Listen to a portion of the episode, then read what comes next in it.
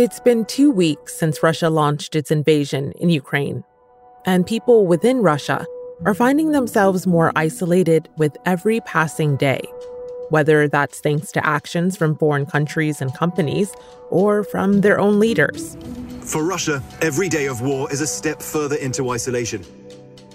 Russian sports teams have been banned from international events, academics blocked from conferences, anti war critics silenced. Meanwhile, foreign governments are also trying to cut Russia off from the rest of the world financially. They've made it clear that their response to the invasion will be an economic war. The UK is announcing the largest and most severe package of economic sanctions that Russia has ever seen. We will limit Russia's ability to do business in dollars, euros, pounds, and yen to be part of the global economy. We'll limit their ability to do that. So, what can Russians expect as the country's war against Ukraine continues? I'm Malika Bilal, and this is The Take.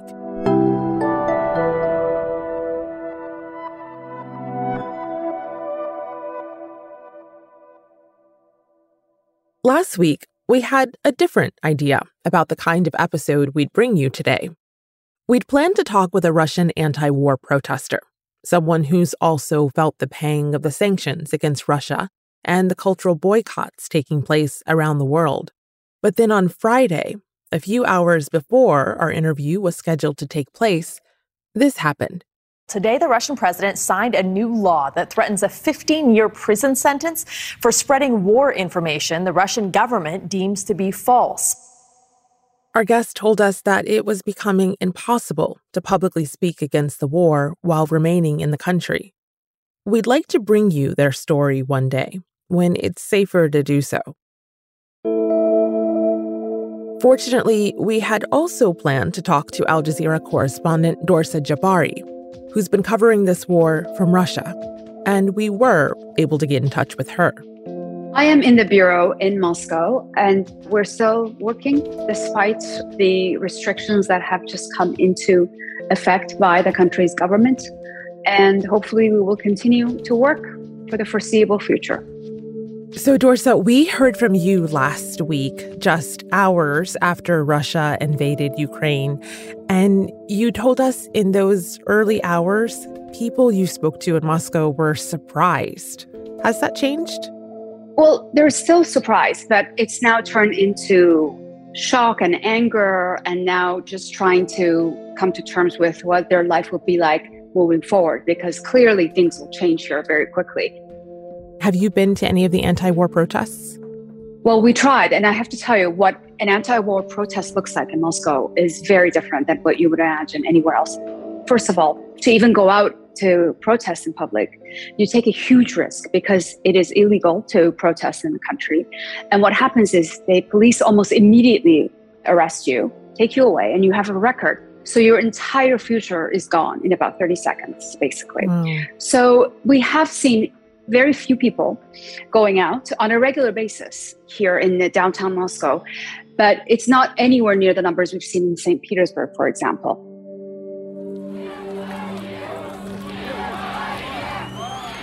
Since the invasion, more than 10,000 people across the country have been detained in anti war protests, according to a local Russian human rights monitor. But threat of arrest isn't the only thing keeping people off the streets.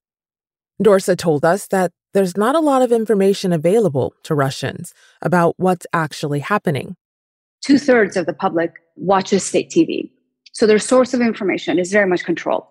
So we've spoken to people actually on the street and we've shown them footage of uh, what's happening in Ukraine. They don't believe it. Hmm. They say it's not it's not true. It's fake news. They dismiss it. Wow. Yeah. What is state TV reporting right now? State TV is showing what the president had called a special military operation in Donbass, in eastern Ukraine, where there is a separatist movement that got their independence recognized by Russia there's about 800,000 Russians that live in that area of about 2 million.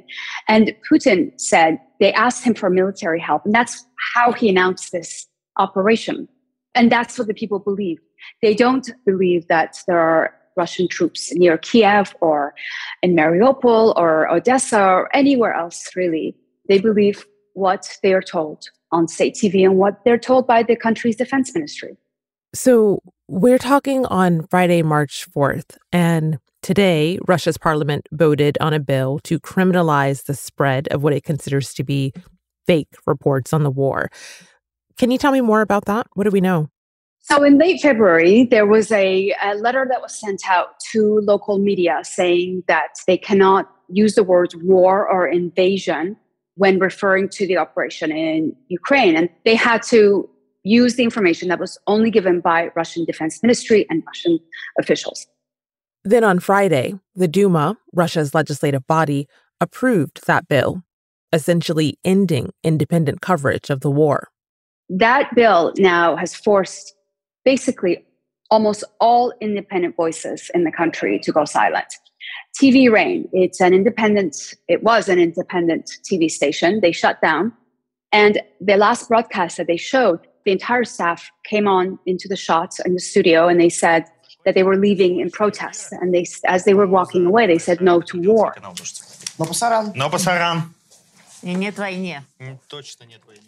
And then, after that, the station broadcast a black and white version of Tchaikovsky's Swan Lake Ballet. It's a nod to the country's history because this Swan Lake Ballet is shown traditionally, especially in the Soviet era, on state TV on loop when there is a climate of crisis in the country. So that was the message this TV station had, basically saying that they're going into a period of instability and that no leadership lasts forever in Russia. I think it was a very strong message, a very powerful message. I want to talk about the response to Putin and these actions from mostly the West, the US, the EU, the UK. And that response has largely been economic. So, talk about some of the biggest financial moves that they've made against Russia. Well, the first one was sanctioning its uh, central bank as well as kicking Russia out of SWIFT. That's the system that allows banks to communicate with each other across borders. It's overseen by the central banks of the G10 countries, as well as Europe's central bank. They chose to cut a handful of main Russian banks out of the system. Also, Russia has over $630 billion in cash reserves. And much of that is held outside of Russia in overseas banks. What they did also is they cut that off. Access to that is not available for the country. So they can't actually draw all of the money that they saved. So what this did, it caused some to panic. Everyone has been running between ATMs to withdraw cash. Some get lucky, some do not. I am scared that the government will expropriate all the money or the bank cards will get frozen. I don't know. I have been checking different places, waiting in queues, and looking for money for the second day in a row. I haven't managed to withdraw euros yet, so I am concerned. I need to get the cash somehow. Many people in the past few days have been trying to take out as much money as they can from their bank accounts. If they had any dollars, they're keeping it if they don't have to sell it because the central bank was asking for 30% commission on the sale of any foreign currency. So if you mm. had any dollars you wanted to sell, they would charge you 30%. Dorsa says things are stabilizing a bit now. The central bank has dropped that commission rate to 12%. She doesn't see many lines outside of ATMs. And the ruble has bounced back a little bit. When the invasion began and then the sanctions started coming very fast, the ruble just went insane. The numbers were crazy. The ruble absolutely in free fall. The Russian currency plummeted like a stone. It stabilized slightly, but people are now worried because the sanctions are very severe. I would say, and the most severe I've seen in any country in this short period of time. The US has also announced it will ban Russian oil and gas. European countries, which are more dependent on Russian natural resources, haven't gone that far yet. But it's not just foreign governments cutting Russia out of their economic spheres. Companies are withdrawing from the country too. The decisions that the companies have made, like oil and gas companies that have decided to leave, the car companies, the aviation industries that have pulled out. It's all political. It's all saying we are not going to do business with a country that has decided to invade its neighbor for no apparent reason, according to them. So I think for people here, those will have a much harder impact. That impact is already settling in. If you own a car from a company that suspended relations with Russia and a part breaks down, you might be out of luck finding a replacement. There's no more shopping at Nike or H&M or IKEA. Russia's main Apple resale store shut down temporarily. When it reopened, it had significantly raised its prices. They know that once their stock is gone, there's no replenishing their supply. Economy aside, Russians faced a whole other host of repercussions. Russian planes aren't allowed to enter European airspace, and Russia's main airline is suspending international flights to everywhere besides Belarus. Some European countries have already stopped issuing visas to Russian citizens. And then there are the boycotts. Russian teams are banned from competition. Sporting events are moved or cancelled altogether. Sponsorships across all sports and divisions are ended. These are just some of the outcomes so far as the international sporting community moves to further isolate Russia. I think uh, the sanctions that have hit the Russian culture sector and the sport sector are very much shocking to people. Russia is not being allowed to participate in the World Cup in 2022, later this year. I think that is a very much a shock. Especially, Dorsa says, for the athletes and culture workers on the receiving end of these decisions. Because they don't understand why they're being punished for a political decision they have nothing to do with. There seems to be a sense that Russia is being punished collectively, the population. It's fueling this anger that was already here. The general public feels that it's very unfair for the US and Britain to impose these kinds of severe sanctions on the entire population as a whole, not just the wealthy or the politicians, but the whole country. So I just want to hone in on something that Dorsa just said. These broad sanctions affect the country as a whole. But some governments are making attempts to hold some of those wealthy and politically connected, she mentioned, to account. And while many countries have billionaires, Russia's often get a specific label. There's an awful lot of Russian oligarchs. Russian oligarchs at the right hand of Vladimir Putin. The oligarchs with wealth parked around the world.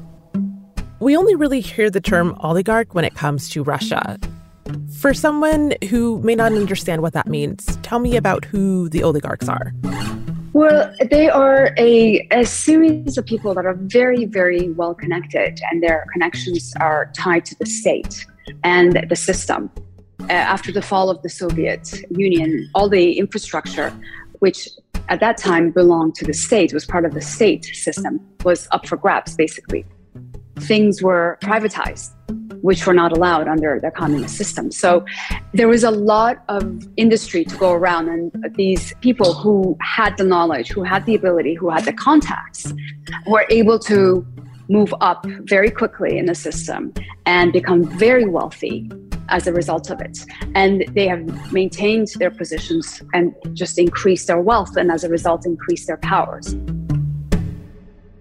Now, those oligarchs and their assets are coming under fire too. They're going to target yachts, real estate, and ill gotten riches of Putin's inner circle. The Justice Department announced a special KleptoCapture task force. France is already taking action, seizing one oligarch's yacht docked on the French Riviera. From what analysts here have told me, they're trying to really create an atmosphere of complete isolation because of what Vladimir Putin has done. And they're hoping that the oligarchs and the people of the country will stand up and demand change. And I think that's a huge miscalculation mm. because really the president here has such great power that he does not need to listen to anyone. It's not a system where they can rise up and basically change his mind or the system at the moment. I think that's really a miscalculation on the West part. But I think the people that are suffering or will suffer uh, be the ordinary Russians, and about 20 million of them live below the poverty line. So these sanctions, really, they are going to be very limited in what they can do. And also, the idea of sanctions are they don't work immediately. They are meant to have an effect in the long term. It takes a few years, really. It's like death by a thousand cuts. You've witnessed the sanctions in Iran firsthand. Based on that experience, what do you think the average person in Russia might expect if this economic pressure continues? I've had people ask me here what it's like being in Iran, living under those sanctions, and how are things there? How do people get things that they need? So I've been explaining how we get certain Western products through certain countries into Iran. But I think here will be much more difficult given the severe travel restrictions they placed on the country. I think they can expect that their lifestyle that they've been used to will not be sustainable for a very long time. I think they will have to get used to the idea that all the Western things that are now available here will not be available. All the Western brands and Western medicine that they have here will not be available, and that their money will not be worth as much as it is now. It will breed a whole new generation I think, of Russians. And there's fear that really what it will do to their children's future. I've spoken to a lot of people who had different plans for their children outside of Russia, and that's all gone away now. So I think it's a very, very dark outlook. But at the same time, this country is much bigger than Iran, it's much wealthier. So I think there's still hope in that. And also, hope in the fact that this war will end. Yeah at some point. And maybe after that, things will change again. But who knows? It's very difficult to say. You are familiar now with reporting from places where there are restrictions and where you have to be really careful about what you say. How does this feel? Were you prepared for this, for this assignment? No. When you came? No, not at all. I came here January 11th. It's my first time in oh, Russia. Wow. Yeah.